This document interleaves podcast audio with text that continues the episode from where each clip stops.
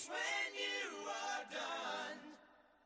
Lay your weary head to rest. Don't you cry no more. Welcome to the Supernatural Cast, a podcast dedicated to rewatching Supernatural from the CW.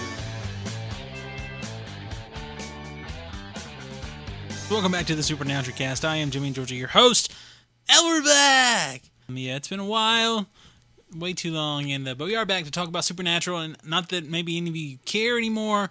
Maybe you've all given up hope. You've abandoned ship as you thought I had, and I'm sorry for the many months without a show. I I have no excuse other than I've been busy with life, and I have this summer I have been busy with my Falling Skies podcast, which is called the Falling Skies Cast. Earlier this spring, I was trying to do a little Muppets podcast for a while, and uh, just haven't made time for the Supernatural cast. But I did. I actually watched an, another episode of the Supernatural for the first time in a long time. One of my favorites of season one, actually, and uh, I'm ready to talk about it. So if you're still around and you're still here to listen, that'd be great. And if not, I'm still having fun watching a show that I like and talking about it. So it'll be good. It'll be better if you're still there, if you haven't given up hope. It's my own fault for uh, being gone for such a long time. But anyway, we're back, and it has been quite a while. Today I will be discussing episode 10 of season 1. As you hear the pages turning, I've taken lots of notes of Supernatural, and that, of course, was Asylum. Very good episode. One, again, this is kind of a common pattern we've seen here early on of how Sam is definitely kind of bitter uh, towards their dad. He kind of resents Dean for following their dad's orders and things. There's common threads there throughout this first few episodes, I would say. And we did have some uh, special guest stars this week, and I guess I'll go ahead and run down that list while we're at it before we get very far into the show. Um, this week, as the guest, we had John Gray as one of the teens that broke into the asylum. We had Carly Warkington was the wife. Peter Benson was the rookie officer slash Walter Kelly. Tom Pickett was Officer Daniel Gunderson. Nicholas D'Agosto was Gavin. Brooke Nevin was Catherine slash Cat.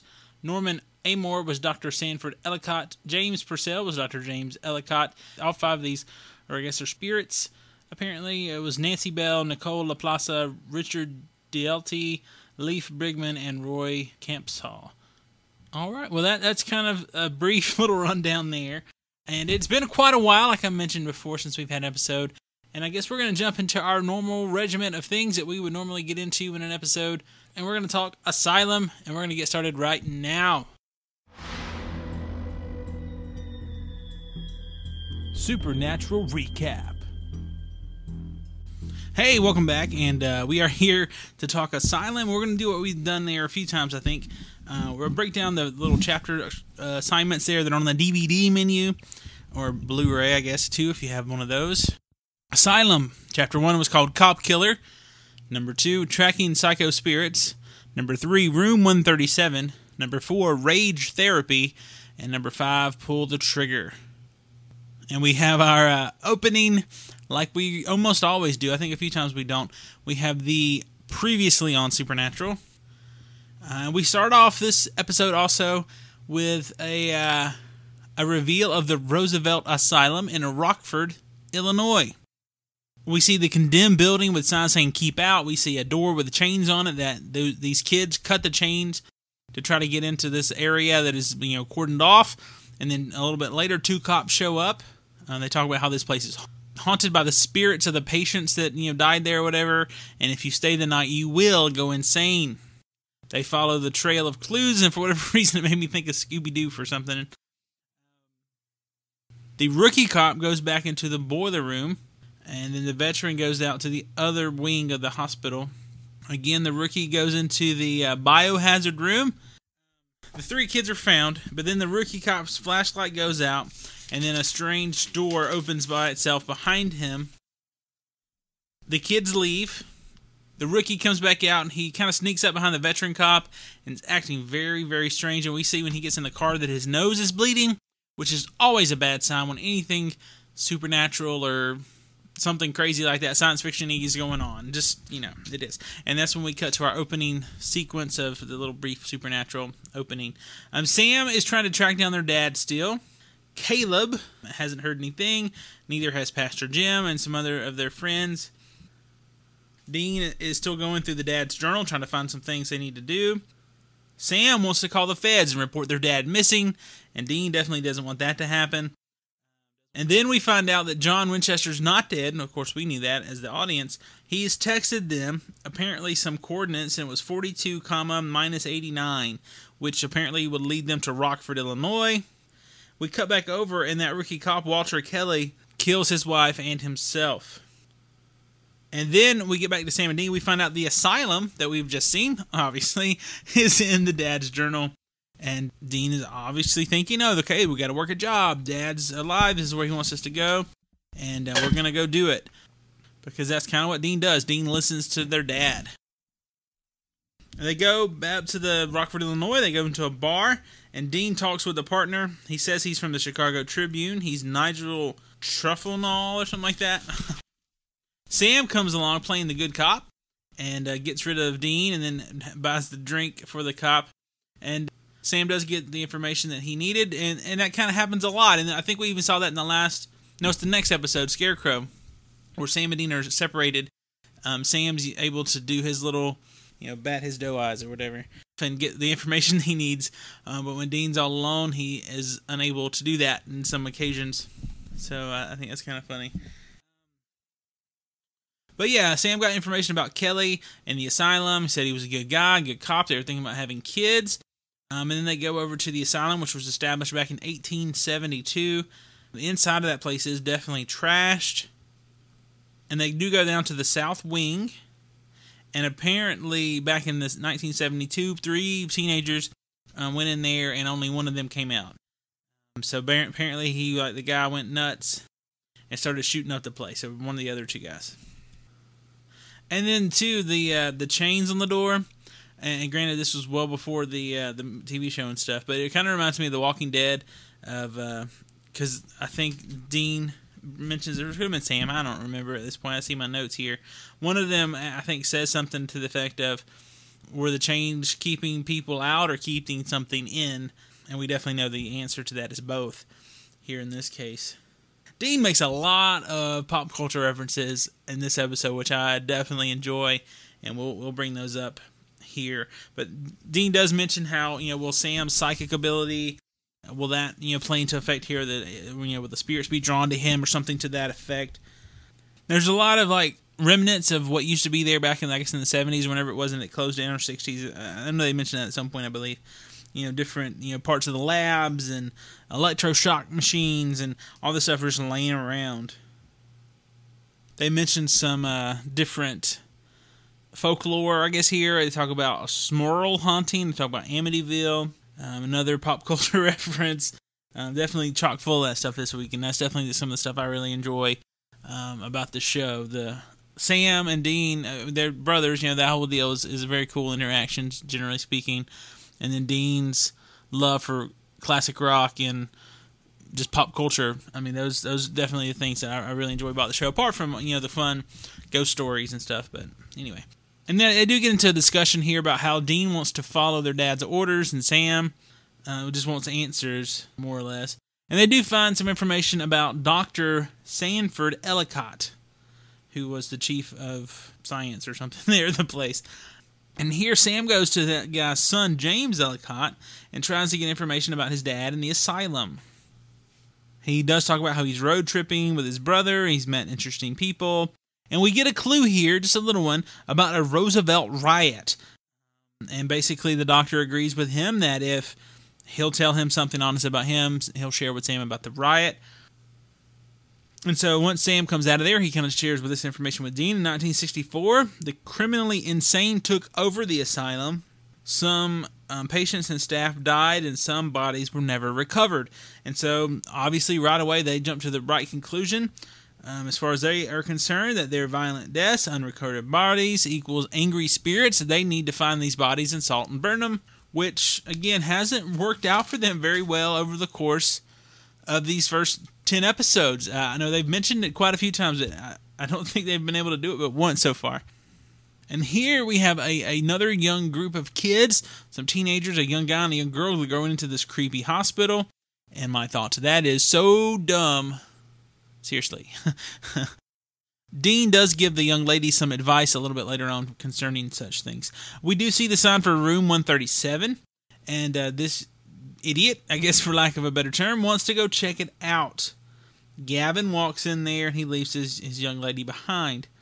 We hear, you know, eerie grunts and creaks and slamming doors and crazy stuff like that, and then the flashlight flickers, and then there's an eerie figure in the doorway. It looks like his girlfriend from far away. He starts making out with the thing, and then he hears his girlfriend call him. He and the thing backs away, and it's all nasty and decayed and disgusting. And so, yeah, kind of messed up stuff here. One thing I, I noticed here, and I thought again, I already mentioned some of the stuff that was there in this abandoned hospital, asylum place. They did some really nice set design in this episode. Uh, just in general, it's very creepy, but also very. It looks, you know, abandoned and decayed, and just some cool stuff laying around. And the uh, brothers Winchester come in with their video camera, with their EMF detector, and Sam saying on the video camera that this place is orbiting like crazy. And so that's another one of those things I guess we'll touch on in our folklore mythology section. And again, their plan is to find the bodies and burn them. And it's one of those things that always happens in horror movies, and Supernatural draws a lot from horror movies. There's always that creepy thing or person or image or dark shadow or whatever that passes in front of the camera in between the audience and the characters. And sometimes it's one of those jump scare moments, sometimes it's just like, oh no, they're in trouble. and just in good old Scooby Doo fashion, Sam and Dean do split up. There's more strange noises and empty rooms.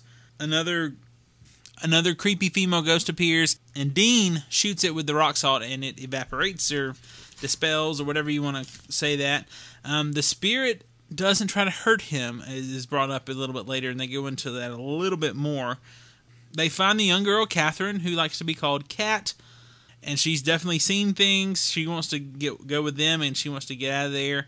Um, Dean does take her with him, and then Sam goes, you know, yelling for Gavin. And here's Dean's little quote for her about horror movies, and that's going to be our Dean quote of the week at the end of the episode. We'll just play that then.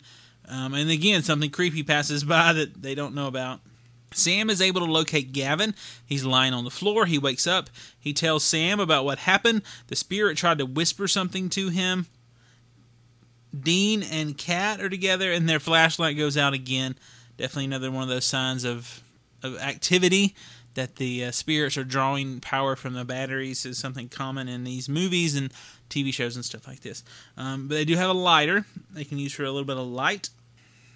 Here, Kat says, You're hurting my arm. Dean's not holding her arm, and then he turns around and we see an arm snatch her into a room and slam the door. Dean cannot open the door. We have what appears to be the, the ghost of Danny Trejo um, coming to not even attack her. He wants to whisper something in her ear, which is kind of creepy. And eventually, um, that's what happened. Sam gives her the advice, let it tell her what it needs to tell her. And once that happens, the door opens, and 137, the room number, is what I guess he told her. Um, Sam is tasked with getting the teens out of there. Dean goes looking for the room. There's a funny comment here about how they got this job. We had a crappy guidance counselor, so I thought it was pretty good. Dean finds the room. It was the office of the doctor. However, Sam and the others cannot get out. They're trapped inside. Then Dean does find like a hidden panel in the room with a patient's journal and some sick stuff was going on in this place. And we have another pop culture reference or two here. And then Sam's cell phone rings and Dean says he's in the basement, but obviously we just saw Dean was in the office, so that wasn't true. And Sam soon finds that out, and so does Dean not too long from now. Sam does give Kat the rock salt shotgun. And then Sam, just like the rookie cop from earlier, enters that boiler room. And it has that biohazard sign. He's looking for Dean. The flashlight goes out yet again. We hear whispers. The door opens. And just, you know, the same things that happened to the cop earlier. Sam enters the room. There's more whispers. There's no Dean. There's a shadow behind one of the curtain. He moves it. It's not there. And then finally, the ghost of the doctor wants to make him all better. We go to commercial break, or what would have been a commercial break there on the DVD. Cat says they're breaking up, which is pretty good, and that's a good idea for her. Cat does shoot at Dean when he rounds the corner, and they tell him about the basement and the fake phone call. Dean still calls his brother Sammy, even though Sam doesn't like it, and um, and I, th- I think I figured out why he doesn't like it later on. I think it was this episode, or maybe in the be- actually it's the beginning of the next episode, and I- I'll touch on that next episode, I guess. But I I never thought about it until now, as I'd watched Asylum and then I'd watched Scarecrow. It's been a few days ago now since I've watched these both of these two episodes, and I'll I'll definitely bring that back up next episode about why my theory is on why Sam doesn't like the name Sammy. I think he does say something about I'm not the little kid anymore, but I don't think that's not my theory on why he doesn't like it. So we do see Sam. He's not right in the head, obviously, after what Dr. Ellicott has done before him. Another pop culture reference here from Dean. Tons of these throughout the episode. And so basically, this guy's idea was anger therapy of making people so angry that they would heal them somehow, but instead it just made them homicidal and even more crazy. So Sam definitely looks strange. We hear wind whistling. We hear um, all these things. Sam does draw a gun on Dean, and, and his nose is bleeding, and he shoots him. Dean wakes up and says they've got to burn the bones. Sam here says he's been following Dean's rules for six months. There's lots of whispering. He clicks the gun again, and nothing happens. Dean punches him, gets up, and knocks him out. As Dean is searching around, he does see a cabinet that has some hair sticking out of it, which is kind of gross. And there's this old decayed body there, and he's able to um, salt it. He's able to pour lighter fluid all over it, and then the doctor's ghost shows up to do a little paranormal electroshock to his face. And then they do. Um, he is finally able to get the lighter on there, and he does salt and burn the bo- bones, and the ghost it turns to ash and is destroyed. Sam wakes up. Everything is back to normal with him. Gavin and Kat, uh, after they get outside, say thanks. Sam apologizes, and then the dean's phone rings in the hotel room, and it's their dad. Great ending to the episode, and that will lead into my theory for next week or next episode, whenever that may be. Uh, hopefully, it'll be next week or maybe even sooner than that. We'll see how, how quickly we can get another episode up. Hopefully, fairly quickly. All right, well, that's our episode recap for this week. We're going to jump into our Supernatural 5, where we talk about five like, key moments of the episode real briefly. And I'll go ahead and hit that music. Supernatural 5, we'll count down the top five pivotal moments of this week's episode. All right, number five on my list, I guess, will be Sam and Dean do make it to Rockford, Illinois. They make it to the Roosevelt Asylum, and they're able to save Gavin and Kat. I don't know, it's one of those things. That, that's really kind of one of those. It's important yes, they did that, but that's not the really the main importance of what they've done. One of the bigger importances of what they've done, we'll get to in just a second in our, our next thing on the list. But it's always good for them to save people. Like that's part of the family business. You know, hunt things, save people, the family business. And so I don't know. Sometimes Sam gets caught up in his own desires to have revenge and to seek out, you know, the thing that's killed his girlfriend and his mom, to uh, disobey his dad for whatever reason because he doesn't like his dad in a lot of ways. And so Sam gets caught up in that stuff where Dean does see the importance, I think, a lot of times of following their dad's rules because their dad wanted them to come to this place to help people. And he's helped these two kids, and then we'll, we'll talk about that a little bit more here in just a second. And I guess I'll go ahead and wrap that uh, point up and go into number four on my list. You know, Sam and Dean are able to come to this asylum and end the reign of terror of this dead doctor's evil, angry spirit. That's something that's I don't know. I haven't. I don't think I've really touched on that stuff too much, but that's pretty awesome. Uh, like we, I think we talked about this way back with Bloody Mary, how ending that spirit's you know reign of terror is a good thing. People aren't going to be attacked in that town, and I don't know if that's supposed to be a worldwide global Bloody Mary or just a localized global Mary, um, or if the rest of them are supposed to just be stories or whatever. But here in this case, this was a legitimately haunted asylum. There were people who legitimately went in there and were affected and killed others. And that won't happen again. This has been solved. It's been ended. Yeah, it'll still be a legend. It'll still be, you know, the local kids will probably still try to break in there and hang out and whatnot. But there won't be these angry spirits trying to kill them and you know possessing them or whatever to uh, to do evil. So that's definitely helped out Rockford, Illinois. definitely, definitely did. Okay. Well, there's something that I can hear number three. Sam is possessed by the evil spirit or whatever. Um, and it's one of the things that, like, I don't know. Like, Dean mentions it early on the episode, so maybe this was their explanation for it, and they just didn't get back to it. Maybe Sam's anger, his resentment, his, you know, the fact that he wants revenge and stuff, maybe, and, and the fact that he's a psychic, drew the evil spirit to him versus Dean or or Cat or the other one. Like the the nice spirits, the benevolent spirits, I guess, were trying to to go to Gavin and go to Kat and tell them stuff and whisper in their ear, you know, stop the doctor or whatever they were trying to tell them. But this evil doctor spirit was drawn to Sam, and it was drawn to that cop, the, the rookie. And so, what about them?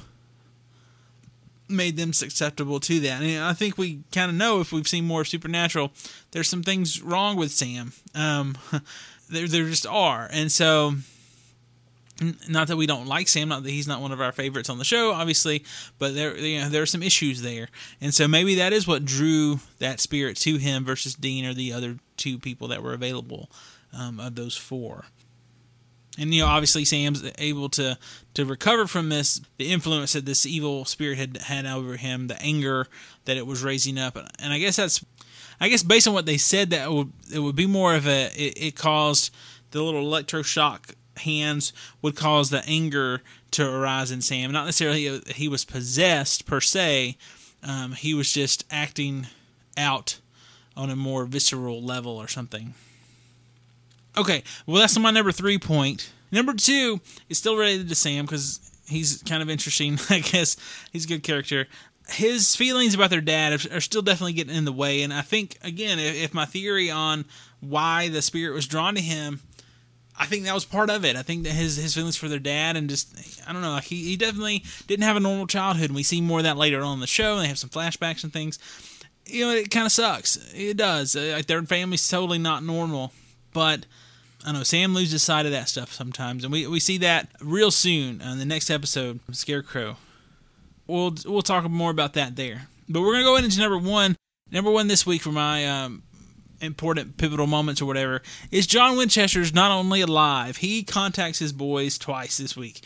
He sends them a text message of, of where to go with the coordinates, and then at the end of the episode, he calls and uh, Sam is on the phone with them when the episode ends, and that's definitely good stuff.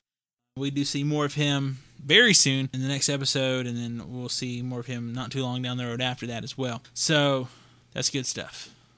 I definitely think that's important because I mean, apart from the time that he's shown up uh, in flashbacks and he showed up at the uh, psychic's house at the end of that one episode when they went back home, hasn't really been much John Winchester, and so I think that's good to see him briefly, as it were, um, it's good to, to know that he's out there, even if we don't actually see him. We know that he's interacting with Sam and Dean, so that's good stuff. All right, well, that's number one on my list, and we're going to jump into another segment of the podcast. And uh, that next one, I guess we're going to jump into is folklore and mythology, and we're going to hit that music. This week in folklore and mythology. And one thing on these episodes, I, I don't typically necessarily go back and, and, go into the folklore and mythology of, of every specific case like this. This is a specific, you know, haunting. And I, I mean, we've touched on in the recap of the asylum and its history, and the evil doctor, and the rising up of the criminally insane, and, and all that kind of stuff. So I think we've we've touched on that specific thing. We've touched on angry spirits before, and I think a few of these other things we've we've may have mentioned. I know we, I'm pretty sure we've mentioned Amityville at some point, so I don't feel we need to speak on that at this point. Like I mentioned this before, I have the official companion season one, and I was reading through that um, as I'll try to do at some point in preparation for doing a show. And one of the, the fellows that works on the show, John Shiban, I honestly am not familiar with him at this point. He says Asylum is interesting in the fact this is the first time we've established iron as a spirit deterrent. I'm, I do not know if that's because of the chains or something else. I honestly didn't catch that from watching the episode. I didn't have a note about that and remember anybody saying anything specifically like that. So thought that was something interesting to throw in there as well. There's several others here what we can briefly touch on. When they're in the asylum, Sam has his video camera saying there's orbing. And that's one of those things, pictures like photographs and movies, uh, mostly in photographs from what I've seen, people will say they've captured spirits or evidence of some sort of spiritual presence or power um, in this kind of a strange glowing orb or orbs could be more than one that appear. And they do show a, a, brief shot of sam's video camera showing these little bright lights on the little screen there at one point. And i guess it's one of those things just like anything else. I've seen i don't know if it was fact or fake because i do like that show or or it could have been that national geographic show i like is it real? Where they showed where you can replicate the phenomenon very easily with like a flash and dust. And so it's not to say that every time that um, there's this phenomenon on a picture that it's a flash cause, you know, reflecting off a little piece of dust in the air, but they showed that very much so. That's what it, that they could replicate that type of thing. But yeah, those those are kind of things that are reported all over. I've been seeing stuff on TV and different shows for years about those little orbs. So, I mean, it's definitely, I guess, up to you what you think about such things. I googled a few things just to see what was out there, and like one of the things that it talked about on Wikipedia, and it basically said what I was saying that a lot of times this is probably something like dust or other things, you know, being reflected from the flash. It says, consistent with the Jesus toast phenomenon, orb backscatter has been broadly interpreted as highly variable range of supernatural paranormal phenomenon without verifiability. Um, and there's some other things there. But basically, the Jesus toast phenomenon is looking for some sort of meaning or importance in an image where it's just a natural phenomenon, basically. And so I think that's kind of interesting. But yeah, people do say that stuff, spirits and orbs are, you know, who knows what, energy fields or ghosts or angels or who knows whatever else they might want to say, an energy ball um, but it definitely that phenomenon can be easily replicated with a flash and some dust. And one of the things they mention there in the asylum, we'll mention here briefly, is the Smurl haunting. And this is something I had never heard of at all. So again, I Wikipedia'd it to find out what that was about. And there has been a movie made about this back in early 90s called The Haunted. There's a book written all about these people back in the 80s Apparently, Jack and Janet Smurl in West Pittston, Pennsylvania, alleged a demon inhabited their home between 74 and 89, and they had you know attention and stuff from different groups who um, studied what was going on there. Clergy, psychologists, demonologists, all these people came in and tried to figure out what was going on there. But yeah, I had never heard of that particular case. Apparently, a pretty famous case. I've ever been books and movies and things about it. I just wasn't familiar. All right, one thing I do want to mention here about the uh, Smurl haunting that had the movie The Haunted. It actually features Jeffrey DeMunn, who, if you're familiar with television these last few years, was Dale on The Walking Dead, and he played Jack Smurl of the Smurl haunting. So I haven't seen that movie, I have never heard of it before, and until The Walking Dead, I never really knew who Jeffrey DeMunn was. So, anyway, I thought that was an interesting little connection there. We're going to move on from there. And they do mention Amityville, which I think, again, we've, we've talked about before on the show. Definitely. I think that's all the little things I want to touch on for the folklore mythology stuff. Like I don't know, typically don't try to get too in depth in this stuff. Just want to touch on it, making me make a mention of it, and then uh, move on to something else. And we do have several pop culture things we're going to talk about here in a moment. And there are a ton of these, it seemed like, this week. So definitely, once again, just kind of touch on them. Don't want to get too wrapped up in super intense discussion of the medium or Ghost Whisperer or something like that. All right, well, I'm going to hit the music. We're going to jump into our next segment.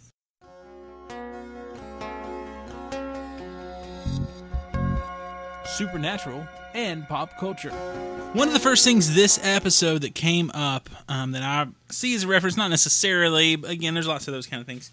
They go to a boiler room several times in this episode, and for me, when I think of a boiler room, I think of an, another spirit who's trapped on a street called Elm, and his name's Freddy Krueger, of course.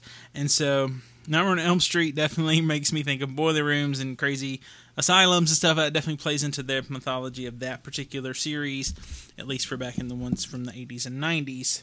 Um, so I thought I'd bring that up.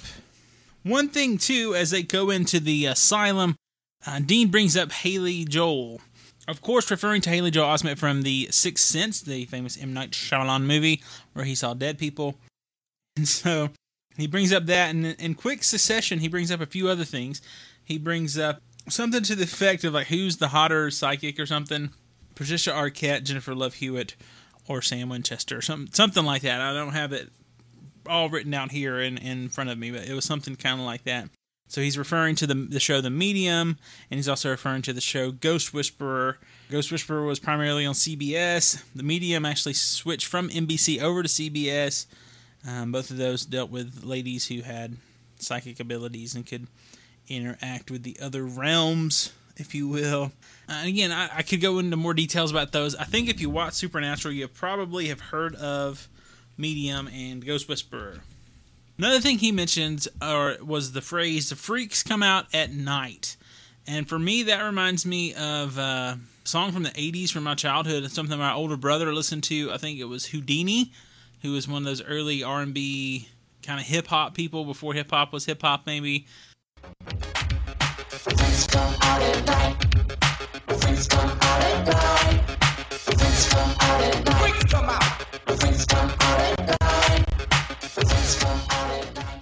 So maybe if you're my age or older or whatever, you may have heard that one. Maybe not if you're younger. Okay, so that's another one. There was a bunch of this episode by far. I mentioned Amityville in the folklore section. I know we talked about that before, and that would also be pop culture reference as well with the movies and such.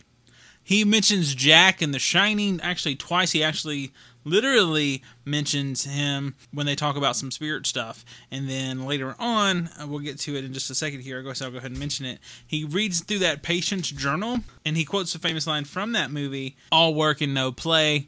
And in, The Shining, they had, that's all that the, the character of Jack Nicholson was playing there. It's supposed to be writing a novel. And I think all he's written is all work and no play that makes Jack a dull boy over and over and over and over and over and over and over and over and over and over and over and over again. So, definitely some references there to The Shining. One other one here, uh, and this is more of a reference to two things, I guess, that I'm, I'm aware of right off the top of my head. Dr. Feelgood, he talks about, which I know mostly, I guess, from the Motley Crue song. There's an album by that same name as well. But yeah, I've always heard. I, I, guess whatever. I'm not familiar with the culture necessarily, so I don't know for sure. But I have always heard that Doctor Feelgood was like a slang or a reference went out to heroin, which I wouldn't put that past. You know, rock and roll guys in the '80s for being involved in such things. I mean, that's kind of what rock and roll was known for back then: sex, drugs, and rock and roll. So anyway, uh, Doctor Feelgood, Motley Crue song, heroin, some other stuff. I'm sure there's been references like that made other places. And I guess that's going to wrap up our pop culture segment for this week. And we are going to jump into a very short, little brief driver picks the music segment. And we're going to hit our little segment song right now. Driver picks the music. All right, the only song that's featured this week and I don't even I didn't catch this in the episode. Quite honestly, it was probably the one playing in the bar. I'm assuming I honestly didn't couldn't make it out. I guess if that was the case, but in my handy dandy little official companion, they do say that "Hey You" by Bachman Turner Overdrive, better known as BTO, uh, was featured in this episode. And he, as usual, uh, that is from the 70s. It was on their album from 1975 called Four Wheel Drive, and it was the third track there that was written by the Bachman part of the Bachman Turner Overture, and that was Randy Bachman. And Hey You was actually number one on the Canadian charts back in 1975 and number 21 on the US charts. So, again, BTO, probably most famously known for taking care of business, um, but this is another one of their songs from back in the day that was featured in good old Supernatural. And so, all right, well, that is going to wrap up, like I said, a very brief little driver picks a music section. I think we've I don't know. It's one of those things. It's hard to tell, especially after all this time, if we've ever talked about BTO before. I think we have. I would have to assume we have. Maybe we haven't. I, I mean, I guess we can go back and touch on them very briefly. That they were a Canadian rock band back in the '70s that had five top 40 albums, six top 40 singles, sold over 30 million albums worldwide.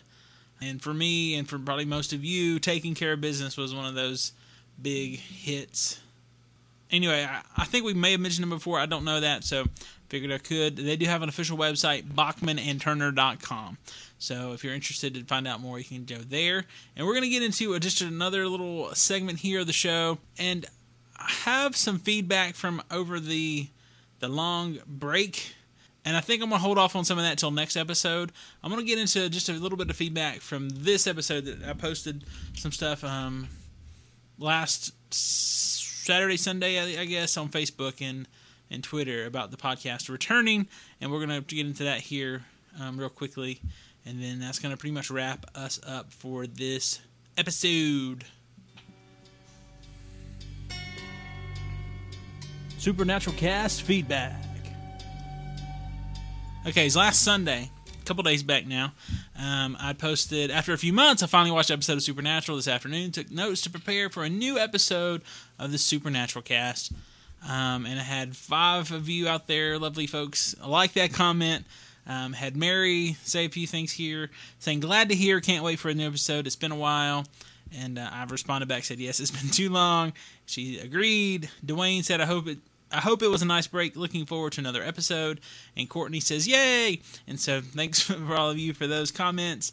And then also, I guess on the 12th, I actually posted another thing and said, Watch another episode today. Scarecrow took some notes to prepare for future podcast episode. Supernatural. And so Courtney says, You're you're back. Cue the ACDC music. Can't wait to hear your reviews. And then Dwayne says Scarecrow was a fun episode. And so thank you guys for actually still being out there and for still being interested um, in the show. And I, I hope uh, we'll keep this up more regularly now. I really do hope so because I, I really enjoy this podcast, and, and I've said that on the Falling Skies cast I've been doing this summer for that short season they have. I really enjoy this podcast, and I'm sad that I haven't had making more of a time to try to get it out there. And so hopefully we'll get this up regularly now. Okay, so that's going to wrap up this week's episode. I'm going to tell you how you can get in contact with us, and we're going to wrap up our show, which I really like to do with a Dean quote of the week. And so, again, you can contact us. You can visit our official podcast website over at supernaturalcast.com. You can find us on Facebook. You can just search for us there for Supernatural Cast. Same thing with Google Plus or iTunes and I always try to bring this up. We are on Twitter, and Twitter has those name limitations. Um, so we are Supernatra Cast on Twitter. So Supernatural without the L. If you want to find us ever on Twitter, uh, you can also give us a call. You can send us a text message to 203 74 Super. That's 203 747 8737. You can also email us, and you can send your message to mail at supernaturalcast.com. And I think that's pretty much most of the ways you can get in contact with us. I mentioned Facebook and Google Plus and stuff. So if we we'd love to hear from you. And like I said, I have a few more things, some feedback from over the the break or whatnot that we'll share on the next episode, and um, hopefully have that out here for you very soon. And so from the Supernatural Cast, I am Jimmy in Georgia. Peace.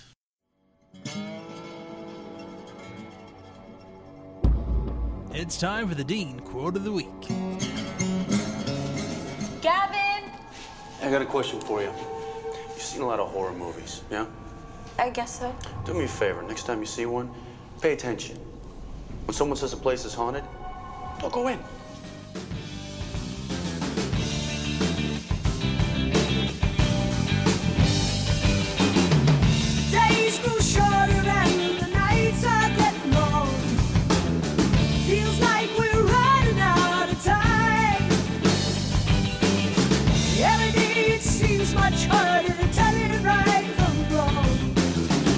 Got to read